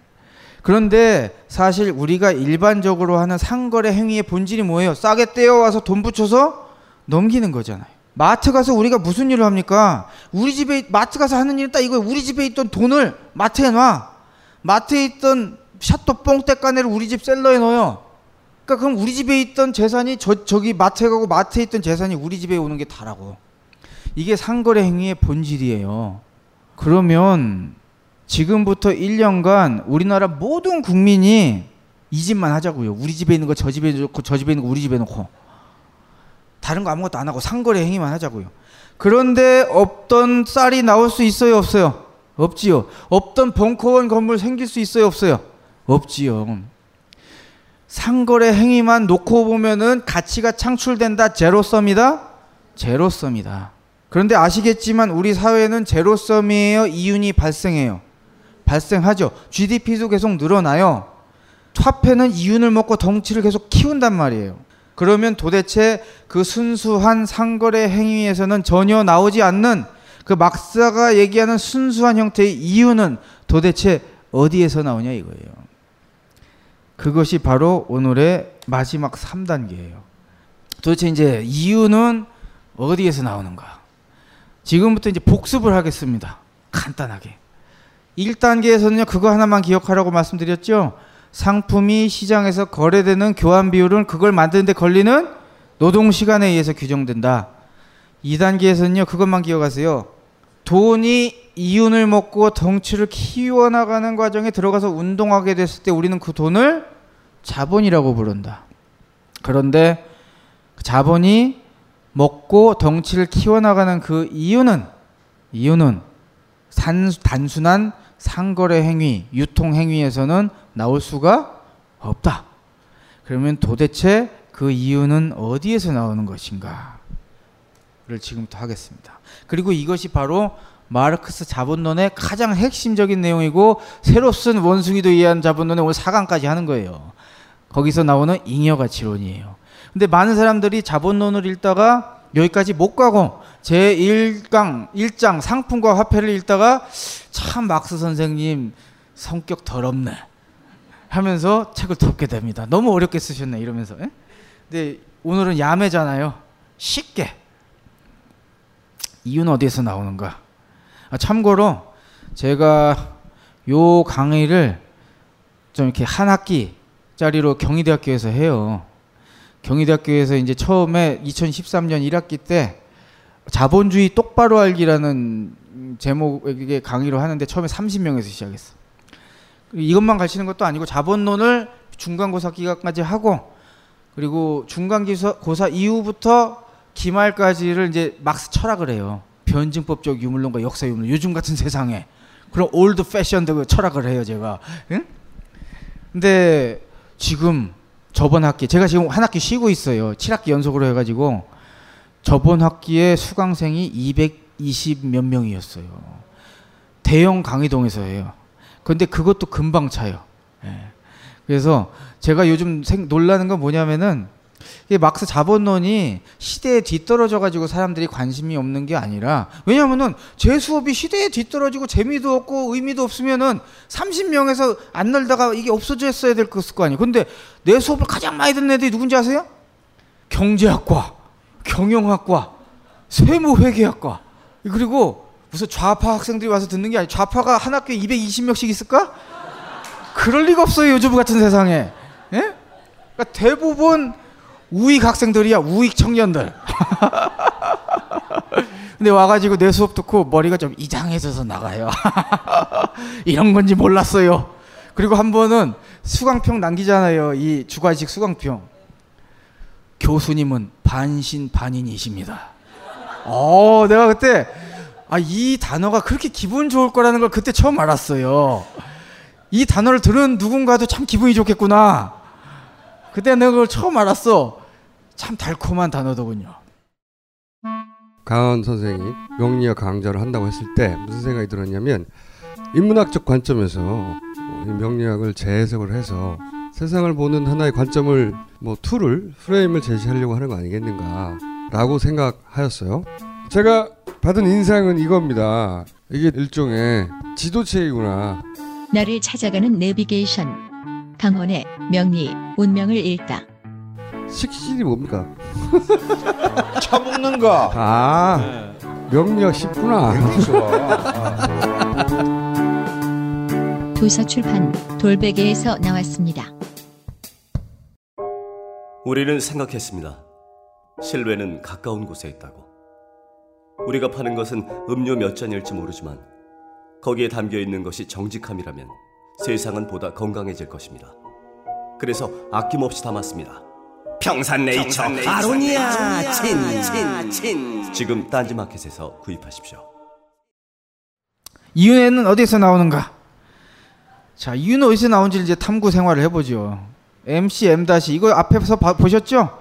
이게 이제 와이 와인이란다. 말이 헛나와 이제 와인이라고. 자본의 일반 공식. 제 와인의 일반 공식이라고 하려고 했어요 지금. 자본의 일반 공식. 자, MCM 다시 이 식은요 돈으로 시작해서 상품의 형태를 취했다가 다시 돈이 되는 과정에서 이윤을 먹고 그 돈이 덩치가 커지는 것을 굉장히 단순하게 직관적으로 이해할 수 있게 잘 만든 시기예요. 다만 이 시기에 에, 그 뭐라고 해야 될까 좀 아쉬운 점은 요, 요 부분만 가지고서는 아까 말씀드린 그 이윤이 어디서 나오는지는 알 수가 없어. 그래서 요 식을 막스가 확장을 합니다. M, C, P, C 다시 M 다시. 책을 읽고 오신 분은 뭐 많이 익숙해진 내용일 거예요. 이게 뭐냐면 M은 돈이죠. 우리 누차했죠. 지금부터 이제 빵 공장의 예를 들 겁니다. 빵 공장이에요. 자본금. 돈은 자본금입니다. 빵 공장을 차려서 운영하려면 당연히 돈이 필요하죠. 이 돈을 가지고 여러 가지 상품을 사야 돼요. 원료라는 상품도 필요하고요. 기계라고 하는 상품도 필요하고. 그죠? 제빵 기계 같은 거 사놔야겠죠? 그리고 노동력. 인간도 상품이에요. 자본주의 사회의 가장 큰 특징이 뭐냐면 노동력이 상품화되는 거예요. 노예나 농노들은 사고 팔리지가 않잖아요. 자신의 노동할 수 있는 능력이. 그런데 노동자의 특징은 자기가 자신의 노동할 수 있는 능력을 판매할 수 있게 되는 거예요. 이게 자본주의 사회의 큰 특징인데 이제 우리는 가격이 매겨지잖아요. 연봉 얼마. 그렇게 우리는 이제 판매되는 노동력. 그래서 자본가가 돈으로 원료, 기계, 노동력이라고 하는 상품, 이 commodity C죠. 이걸 사서 P는 생산입니다. production. 생산이 이루어지면은 이제 노동자가 고용된 노동자가 원료와 기계를 가지고 생산을 해서 생산 결과 빵이 나오죠. 상품 내다 팔 상품 형태로서의 빵이 나오니까 C 다시. 아무튼 그렇게 해서 빵으로 내다 팔면은 판매 대금이 들어온단 말이에요. 판매 대금이 들어오는데 영업 행위가 잘 행위가 잘 되면 돈이 불어나죠. 자, 여기서 지금부터 제가 숫자를 가정해서 드디어 구체적인 계산을 할 겁니다. 첫 번째 원료 계산을 단순화하기 위해서 우리가 물리학 같은 거 공부할 때 뭐 이렇게 자유낙하 같은 거 할 때 여러 가지 요소를 고려하지 않잖아요. 핵심적인 요소만 딱 교- 고려해가지고 모델링을 해서 계산을 하듯이 이것도 물리학처럼 모델링해서 계산한다 이렇게 생각하시면 됩니다. 빵 한 개라고 하는 상품을 만들기 위해서 사용되는 원료는 밀가루 1kg. 단순화시켜서 계산하는 거예요. 물론 빵이 좀 크죠? 예. 빵이 좀 큽니다. 그리고 밀가루 1kg이라고 하는 이 원료를 생산하기 위해서는 이 원료의 가치, 교환 가치는 1노동 시간. 그러니까 어떤 상품의 가치는 뭐예요? 그걸 만드는데 걸리는 시간이죠. 밀가루 1kg을 생산하기 위해서는 1시간이 걸린다는 얘기인데 그 얘기는 무엇이 무슨 뜻이냐면 밀가루를 만들려면 밀 씨앗도 뿌려야 되죠. 그거 시간 걸릴 거 아닙니까? 잡초 뽑아주는데도 시간 걸려요. 퇴비를 만들어서 거름 주는 것도 시간 걸리죠. 밭을 갈아주는데도 시간이 걸리고 물 대주는 것도 시간 걸리고 또 뭐가 있을까요? 그 뭐 추수하는 거, 탈곡, 가루로 빻는 거 다 시간 걸리는데 그 모든 시간을 다 합쳐서 최종 킬로그램 수로 나눠보니 1kg에 몇 시간 나온다? 1시간 나온다는 걸로 이해하시면 됩니다. 기계는 제빵 기계 한 대가 만 시간의 가치를 가져요. 그 얘기인즉슨 기계 한 대를 생산하는데 모든 부품 만드는데 걸리는 시간, 조립 시간 다 합치니까 몇 시간? 한 시간. 아니 한 시간 만 시간. 좀 기계가 복잡하고 정교한 기계라서 그렇습니다. 그리고 이 기계는 수명이 있습니다. 빵 만 개를 만들면 수명이 다 돼서 없어져요. 그리고 노동력이라고 하는 상품. 노동자 한 명이 출근해서 하루 8시간을 일해요. 그리고 나서 8시간 동안 그 하루 나와서 일하는 8시간 동안 빵을 8개를 생산합니다. 1시간에 한 개 만드는 꼴이죠. 그리고 나서 일당으로는 빵 한 개를 받아서 그거 먹고 죽지 않고 나와서 나와서 다음 날 또 일해요. 그러니까 이거 물리학의 단순한 모델링이다 이렇게 생각하시면 돼요. 그리고 마지막으로 화폐. 화폐 만 원은 한 시간을 표시한다. 일 노동 시간을. 이 얘기가 무슨 뜻이냐면은 내가 만 원을 주고 산 상품의 가치 그걸 만드는데 걸리는 시간은 몇 시간이요? 한 시간. 10만짜리 몇 시간? 몇 시간? 10시간. 2만 원짜리는 2시간. 2만 5천 원짜리는 2시간 30분. 아이고 이거 2시간 10분 하려니까 음? 6으로 나누면 어떻게 돼요? 이거 기, 뭐 대충 넘어갑시다. 아무튼 그렇게 이해하시면 돼요. 지금부터 제가 이 빵 공장에 취직을 해서 하루 8시간 일하는 동안 어떤 변화가 있는지를 계산할 거예요. 자, 요게 이제 계산을 하죠. 제가 취직을 해서 하루 8시간 동안 빵을 몇 개를 만들겠습니까? 8개죠. 지금부터 뭘 계산할 거냐면은 빵 8개라는 상품의 가치를 계산할 거예요. 빵 8개의 가치라고 하는 건 뭐죠? 빵 8개를 만드는데 걸리는 시간. 그럼 내가 신기한 게 이 강의를 하면 꼭 바로 그렇게 대답하세요. 8개, 아, 8시간이요. 내가 미치겠어. 왜 그렇게 생각하시냐는지 보통 하면 여기 써 있어서 그래요. 네가 빵 8개 만드는데 8시간 걸린다며. 아니죠? 왜 아닐까요? 밀가루 필요하잖아요, 여러분. 밀가루는 만드는데 허공에서 만들어요? 시간 걸리죠. 그리고 기계도 그거 만드는데 시간 걸려요.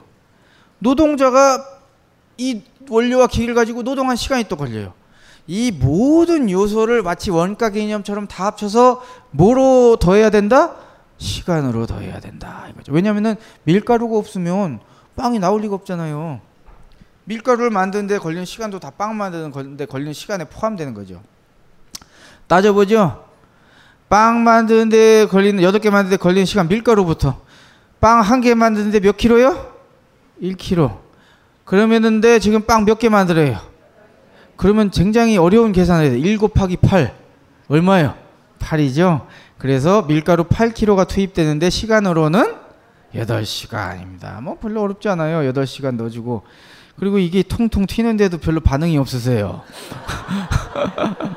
이거 통통 튀게 하려고 이거 다 저 필기체 한 거 그룹 지정해서 다 이거 애니메이션 효과 는 거예요. 예. 자, 근데 사람들이 너무 무심하게 보셔서 제가 이렇게 가끔 말씀드려요. 자, 기계 밀가루는 했죠? 기계. 근데 기계는 계산하기가 좀 어렵네. 왜냐면은 밀가루는 딱 빵 만드는데 소모된 만큼만 쓰면 되잖아요. 8kg 썼으니까 그 시간 8시간 해가지고 딱 넣으면 된단 말이에요. 예? 근데 기계는 만 시간짜리가 통으로 돌아가고 있잖아요. 그죠? 그렇다고 여기다가 만 시간을 쓰는 건 아닌 것 같아. 그럼 이제 기계는 어떻게 계산할 수가 있냐면 수명이 있다고 말씀드렸습니다. 감가상각을 계산하면 되는 거예요. 감가상각. 이게 무슨 뜻이냐면 자 여기 보면은 기계는 한 대가 만드는데 만 시간이 걸리죠. 그러니까 내가 기계요. 만 시간이 몸에 딱 들어 있어. 그런데 내가 빵 만 개를 만들면은 죽죠 이제 수명이 다해서. 그러면 내가 이 몸에 보유하고 있는 만 시간이 빵 만 개 만들면 다 하니까 빵 만 개라고 하는 더미 속에 어떻게 되겠어요? 쏙 들어간 다음에 전 죽는 거예요. 그러면 생각을 해보시면 빵 만 개 더미에 내가 가지고 있는 이 만 시간이 쏙 들어가니까 쏙 들어가니까 빵 만 개라고 하는 그 더미로 그 기계 한 대에 같이 만 시간을 나누면 빵 한 개당 몇 시간이 이전됐는지 우리가 알 수가 있는 거죠? 만을 만으로 몇 시간 나와요?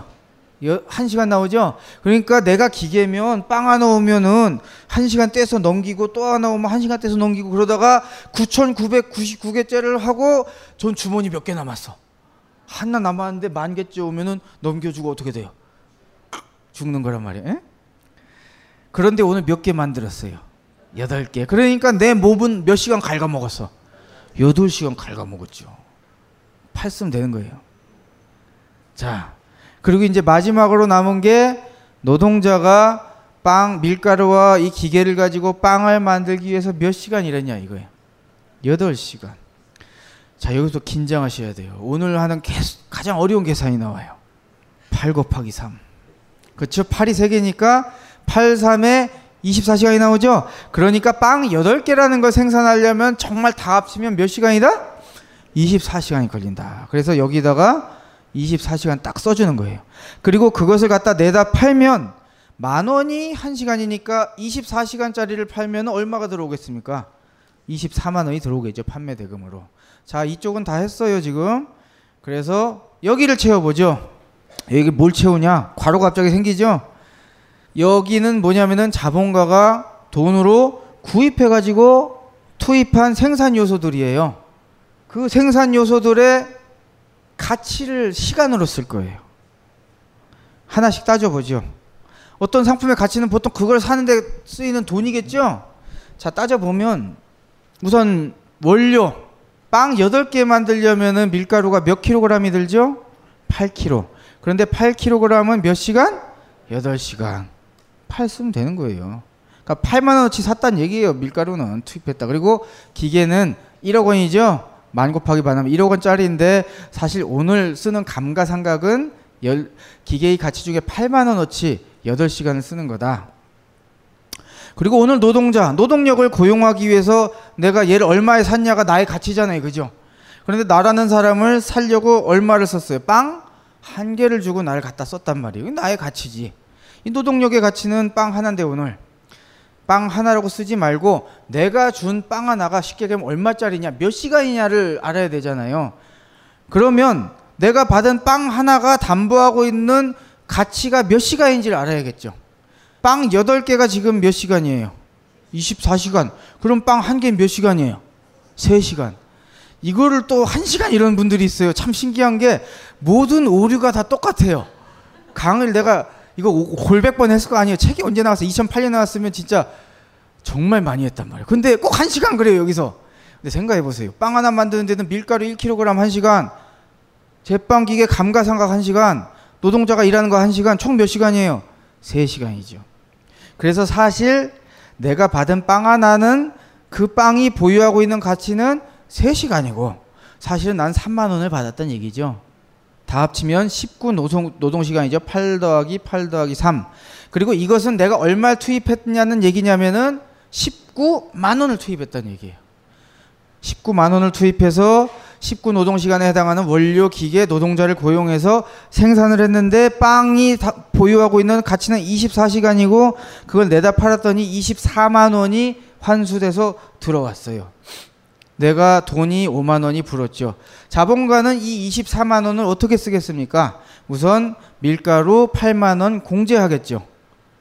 비용 처리하고 이거 장사 아니 사업하시는 분들 이거 잘해야 돼요. 이 감가상각 비용 처리 안 하면 나중에 다 빵꾸나죠. 큰일 납니다. 그래서 이 기계의 감가상각분 8만 원도 다 적립 비용 처리해서 적립해 놨다가 기계가 다 되면 이 돈으로 사야 되는 거예요, 또. 그리고 인건비는 3만 원 준 거죠. 빵 하나 줬으니까. 그리고 남은 게 5만 원인데 이 이윤이 이 마르크스의 이 노동 시간을 가지고 이 생산 과정을 해석한 쓸때이 이윤 5만 원이 어디서 나왔냐 이거예요.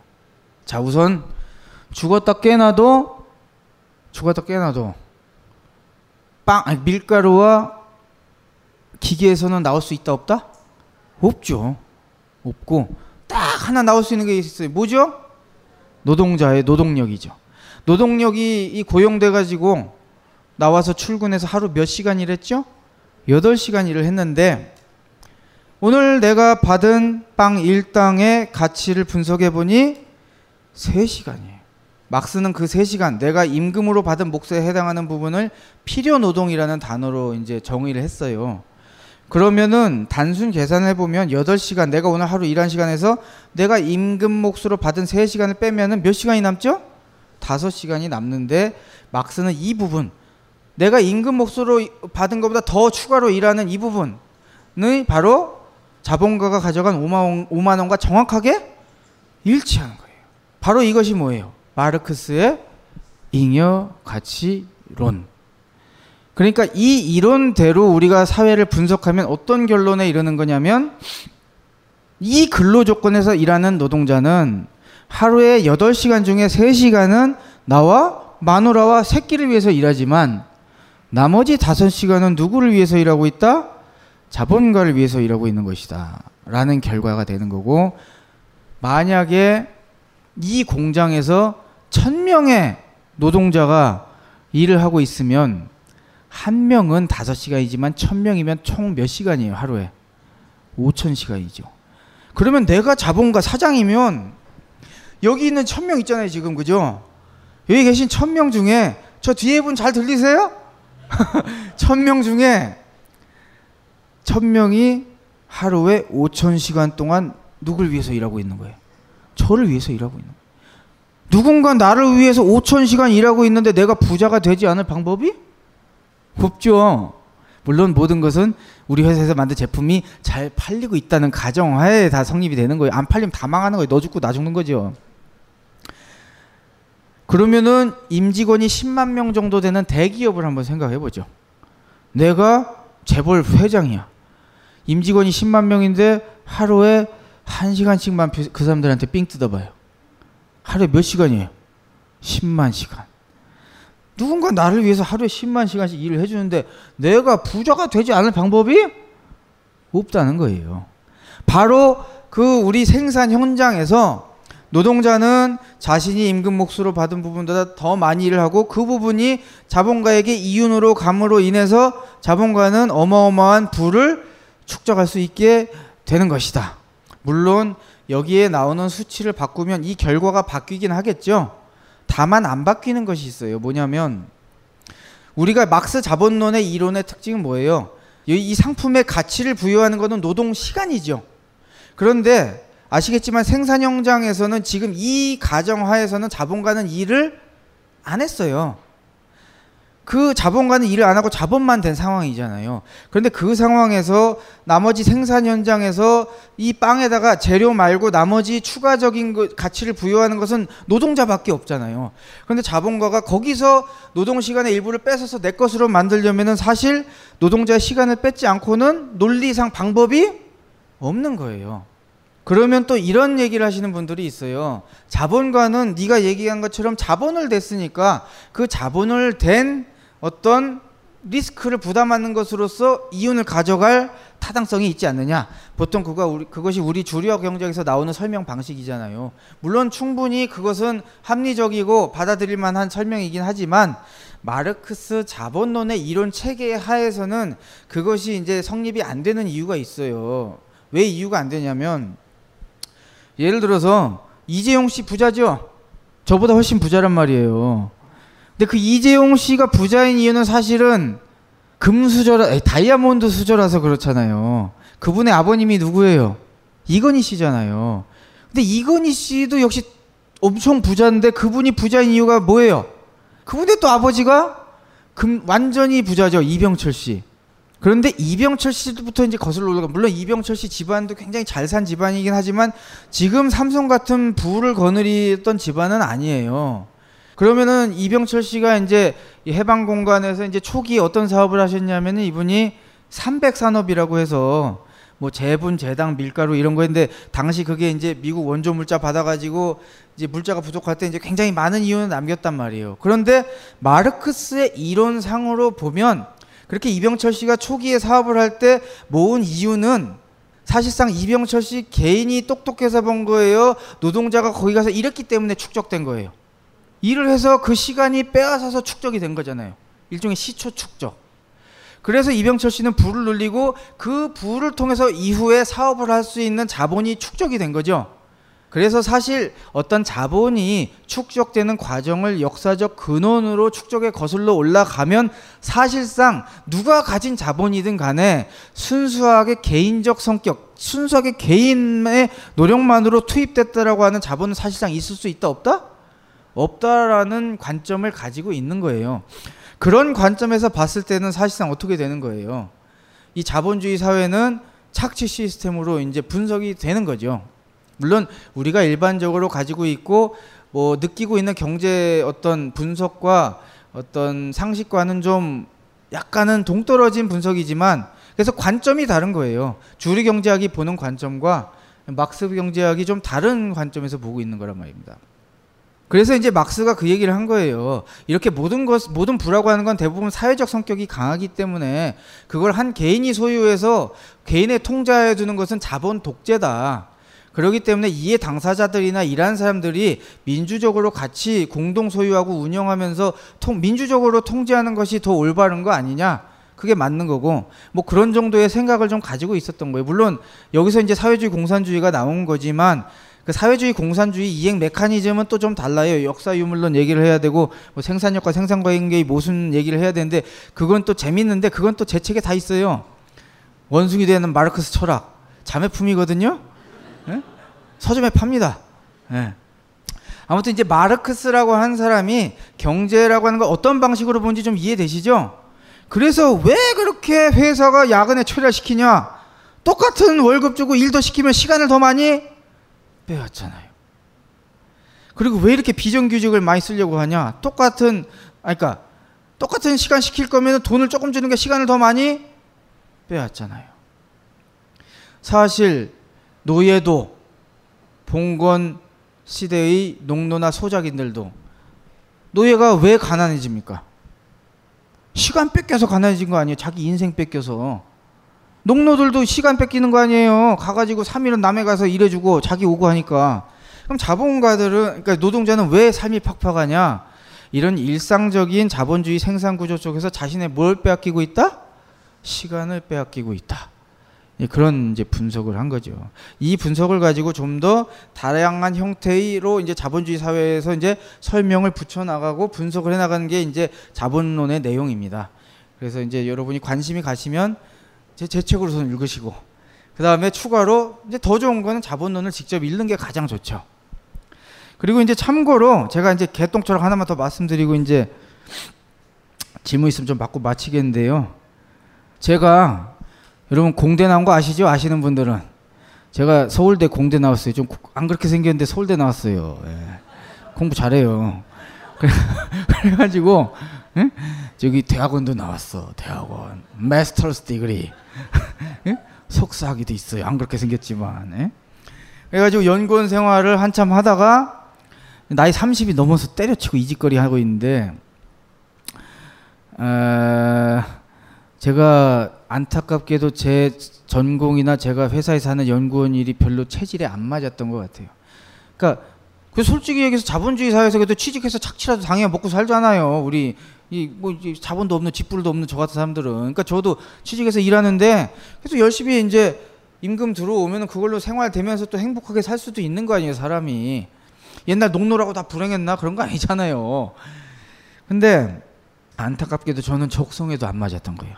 게다가 자본론까지 이해하니까 야, 씨, 내가 결국엔 시간 팔아서 이거 한데 시간도 좀 뺏기고 있단 말이요. 어, 껄쩍지근 하더라고요.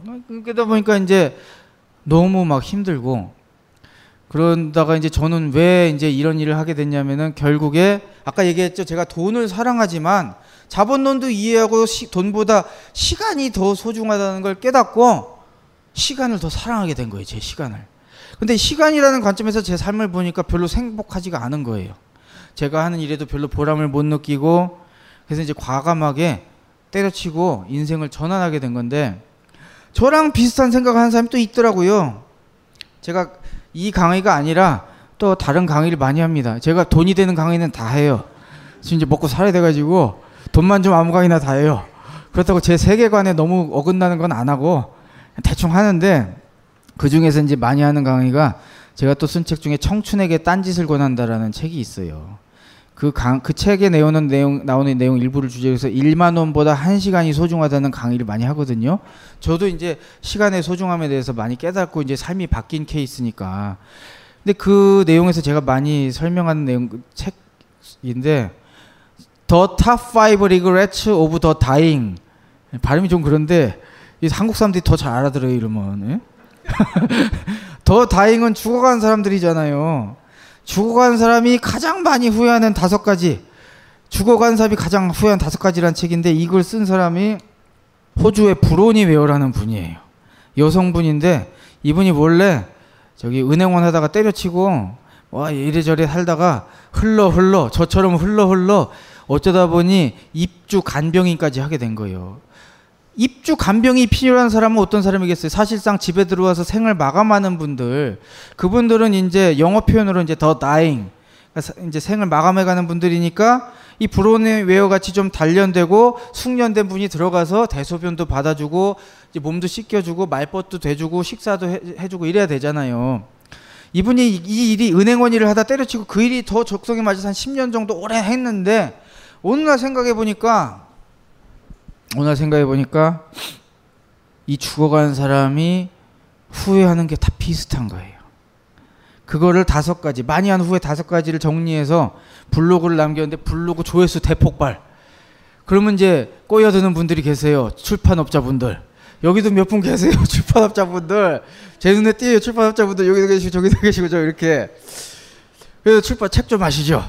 그래가지고 이제 이 책이 대박이 터진 거예요. 그 다섯 가지를 제가 설명해 드리려고 지금 한 거예요. 가장 많이 하는 후회가 이거예요. 가 참고로 다섯 가지 중에 돈 좀 더 벌어볼 걸 있을까요? 없을까요? 없어요. 가장 많이 하는 후회가, 후회가 이거예요. 다른 사람이 아닌 내가 원하는 삶을 살았더라면 여러분 못 번 돈을 후회하고 있어요. 못 살은 시간을 후회하고 있어요. 못 살아본 시간을 후회하고 있어요. 두 번째로 많이 하는 후회가 내가 그렇게 열심히 하, 일하지 않았더라면 열심히 일한 거 다 후회하고 있어요. 예? 세 번째가 내 감정을 표현할 용기가 있었더라면 친구들과 계속 연락하고 지냈더라면 나 자신에게 좀 더 많은 행복을 허락했더라면 죽음의 순간에 무엇을 거짓말을 하겠습니까? 아쉬운 게 뭐가 있다고. 근데 그 순간에 아니 아까 제 설명은 별로 안 찍으시더니 이것만 열심히 찍으셔. 예? 너무 서운해요. 에? 우선 제 책부터 읽고 이 책 읽으세요. 아시겠죠? 내가 소개해줬으니까 그 정도 해주세요. 에? 어, 갑자기 연락이 찍으셔. 내 거 할 때는 한두 명 찍으시더니. 너무 서운하네. 아무튼, 에? 그래서 아무튼 이게 이제 뭐 이렇게 하더라고요. 참. 이 아이러니컬한 거예요. 우리가 솔직히 저도 은행 잔고 숫자 늘리고 싶어요. 그렇지 않은 사람이 누가 있어요. 근데 마지막 순간에 정작 깨닫는 것은 시간을 다 잃어버렸다는 것을 이제 깨닫는다는 거. 그리고 아, 그 심지어는 가장 자본주의적인 행위인 소비 행위에서조차 시간이 중요하다는 결과가 있어요. 이게 뭔 소리냐면 소비 행위를 연구하는 학자들이 소비를 두 가지 범주로 나눠서 연구를 했어요. 하나가 소유형 소비, 또 하나가 체험형 소비. 소유형 소비는 이런 거죠. 이게 지금 아이폰 6 플러스잖아요. 부의 상징. 제가 이런 저 부, 제가 좀 부자예요. 이것을 이걸 이제 들고 있는데 뭐 이런 거 산다든가 뭐 구찌백을 맨다든가 이런 것이 소유형 소비겠죠. 체험형 소비는 뭐냐면 이런 걸 거예요. 여행을 간다든가 뭐 원 새로 쓴 원숭이 대하는 자본론을 읽어본다든가 아니면 이제 그런 어, 강의를 이런 좋은 강의를 들으러 벙커원에 와- 와본다든가 아니 뭐 와인을 마신다든가 체험이잖아요 이거. 예? 뭐 이런 것들이 체험형 소비일 거예요. 이 두 가지에 대해서 설문조사를 한 거예요. 어느 것이 더 만족감을 더 느끼고 지속감이 오래 지속되는지. 그러니까 번호로 체크하라고 했겠죠. 1부터 4까지 체크하세요. 예, 여러분한테도 제가 여쭤볼게요. 소유형 소비가 만족감과 지속도가 높다라고 생각하는 분 이건 정답이 있는 게 아니고 아 약속한 약 싸고 친 거 아니죠? 지금 한 번도 안 들으셨어. 체험형 소비. 어우 다 드시네. 천 명이 다 드셨어요. 여러분 생각해 보세요. 이게 당연한 거란 말이에요. 왜냐하면 제가 집에 노스페이스 옷이 하나 있어요. 그래서 주로 그것만 입고 다녀요. 그게 제일 좋은 옷이어서. 그것도 장모님이 사준 거예요. 하도 그지같이 입고 다닌다고. 노스페이스 그 옷은 이제 거의 냄새 날 때까지 입고 다니다가 빨고 그러는데 가끔 그래서 사람들한테 야 그 똑같은 옷이 여러 여러 번 있냐고 그래요 한 벌 있거든요. 제가 그 노스페이스 옷을 입- 한 만족도가 높아서 5년 뒤에 술 먹다가 생각나서 야 말이야 내가 5년 전에 노스페이스 옷 입었는데 참 좋더라 야 그래요? 어, 병원 가봐야 돼요 그 사람. 5년 전에 뭐 내가 구찌백 매는데 너무 좋더라 이러진 않아요. 그 미친 거지 그것은. 그런데 술 먹으면서 막 얘기하다가 내가 5년 전에 말이야 우리 마누라랑 애들 데리고 유럽을 일주했어. 응? 유레일 패스 딱 끊어가지고 돈이 없어서 카드 할부 24개월 돌렸어. 다녀왔어. 5년 후에 내가 술자리에서 떠올려도 내 기분이 어때요? 입가에 우- 미소가 머금어지죠. 생각해 보세요. 근데 결국에 체험을 산다는 거는 뭘 사는 거예요? 시간을 사는 거죠. 심지어 가장 자본주의적인 행위인 소비 행위에서조차 돈보다 아니 물질보다 시간을 사는 것이 더 만족감과 지속도 현명한 소비라는 것이 이미 박- 논문으로 나와 있어요. 예? 근데 우리의 삶을 한번 돌아보면 언제부턴가 우리는 너무 가치관이 획일화되어 있는 것 같아요. 언젠가부터인지 은행 잔고에 있는 수치를 좀 더 늘리는 것에 자신의 시간을 다 쓰고 있어요. 돈이 중요하지 않다는 얘기 아니에요. 저도 한 권이라도 더 팔았으면 좋겠어요. 다만 그게 1순위는 아니라는 거예요. 제 인생에. 설사 경제적 손해를 본다 하더라도 시간이라는 관점에서 봤을 땐 그게 더 현명한 선택일 땐 전 그걸 선택한다는 거예요. 왜냐하면 우리는 죽을 때 돈을 싸들고 가진 않잖아요. 내 나라는 사람이 어떤 1분 1초를 살아왔으며 저 사람들은 나를 어떤 1분 1초를 살아온 사람으로 기억하는지 그 시간의 축적만이 남을 뿐이에요. 그래서 저는 사실 자본론을 읽고 이 사회 구조도 많이 들어왔지만 개인적으로는 이 시간이라는 관점에서 인생을 보는 통찰을 얻게 됐어요. 그러면서 제 인생이 좀 많이 바뀌었고 제가 다른 선택을 할 수 있는 용기도 생기게 돼서 사실 제가 그런 계산도 해봤어요. 계속 연구원으로 살았을 때 그동안 벌을 수 있었던 축적 돈의 합- 합산. 그리고 내가 2006년에 때려치고 10년간 이, 이, 짓 하고 살고 있잖아요. 이거 할 때 번 돈 있을 거 아니에요, 제가. 요즘은 그래도 조금 나아졌는데 형편없이 적어요, 이쪽이. 대충 계산해봐도. 그럼 돈이라는 관점에서 보면 저는 완전 밑진 장사 한 거 아니에요. 근데 저는 한 번도 후회해 본 적이 없어. 제가 이걸 선택하지 않았으면은 벙커원에서 여러분과 이런 시간을 가질 수가 없어요. 근데 저는 이런 1분 1초가 제 인생에 쌓이면서 정말 행복감이 많이 쌓이게 됐어요. 제 인생에서. 그래서 여러분도 어, 자본론 책을 읽으시지만 그게 너무 거시적인 얘기여서 아 자본주의가 계속되지 않겠어? 무슨 사회주의가 우리 되겠어 이런 게 하면서 막막한 생각도 하시겠지만 단순히 그런 부분에서만이 아니라 관점의 전환을 통해서 내 인생의 의미라든지 이후의 삶을 사는 방식에 대한 어떤 태도나 나의 인생 설계도 달라질 수 있는 어떤 계기가 될 수 있다는 거 그런 말씀을 좀 드리고 싶었습니다.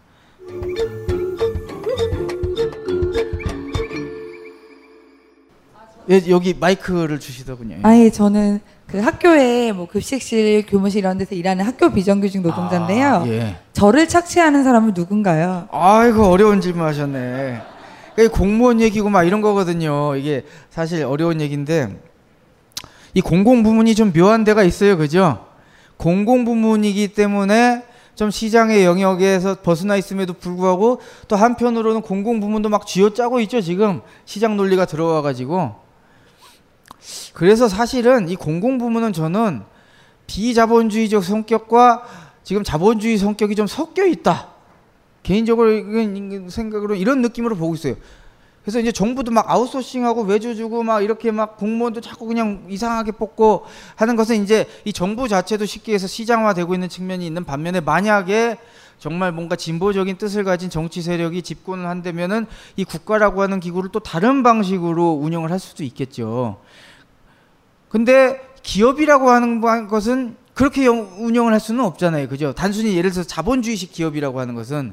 근데 국가는 그런 부분이 좀 중첩되어 있는 영역이기 때문에 그 두 가지의 성격이 다 있고 그것이 어떤 방식으로 좀 통제됐냐에 따라서 좀 성격이 달라질 수 있지 않을까. 그런데 현재 정부의 성격은 시장 성격이 좀 강하고 그러다 보니까 아무래도 이제 여러분이 투쟁을 하셔가지고 학교 비정규직 저를 다른 강의에서도 좀 보신 적이 있지 않으신가요?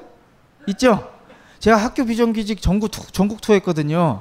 그래서 아무튼 좀 그런 성격이 있기 때문에 조금 아마 본인으로서도 그 정체성이나 그런 활동에서 좀 그런 부분이 있잖아요. 애매한 부분이. 그거는 이제 그런 성격이 이제 투영된 거다 이렇게 이해하셔야 될 것 같아요. 음, 작가님께서 왜 자본론을 공부하시고 이렇게 책을 쓰시고 예. 그다음에 강연을 하시는지가 궁금한데 예. 사실 마르크스가 제가 이렇게 언뜻 배웠기로는 마르크스가 자본론을 쓴 거는 이 자본주의 시스템을 폭로하고 예. 그다음에 궁극적으로 이 사람이 원했던 건 예. 프롤레타리아 혁명이 일어나서 공산주의 국가를 예. 세우는 거였잖아요. 그죠. 근데 작가님은 이 자본론을 그럼 그 혁명을 위해서 이렇게 하시는 건가? 아, 아니면 그냥 단순히 이 자본주의 예. 시스템을 폭로를 하고 조금 더 인간적이고 예. 모두가 행복할 수 있는 이 자본주의 시스템을 좀 고치기 위해서 하시는 건가 궁금해서 질문드립니다. 예. 여기 좀 말씀드리자면 누가 와인지 아무도 알 수가 없어요. 누가 와인지 아무도 알 수가 없습니다. 예. 그래서 그 저는요 그 책만 썼어요 그냥. 제가요 조금 세상이 바뀌면 그때는 또 생각이 달라질 수도 있어요 제가. 지금 소- 솔직히 저는 자영업자예요. 그냥 생각해봤더니 팔아먹을 게 이거밖에 없어요. 그래가지고 그냥 건당 1,500원짜리인데 제가 버는 돈은 쿡으로도 팔아먹어야지. 제가 뭐 얼굴이 잘생겨서 배우를 할 수 있는 것도 아니고. 그래서 사실 먹고 살려고 하는 거예요. 그리고 진짜 대답은요. 어, 좀 세상이 바뀌어야 저한테 들으실 수 있어요. 예. 이 정도면 답이 될까요? 예, 아니 뭐 아무튼 지금 시간이 딱 맞춰서 이제 9시가 거의 다 됐어요. 정말 긴 시간 오랫동안 들어주셔서 너무 감사하고요. 오늘 우선 1차적 강의는 이걸로 마치도록 하겠습니다. 수고하셨습니다.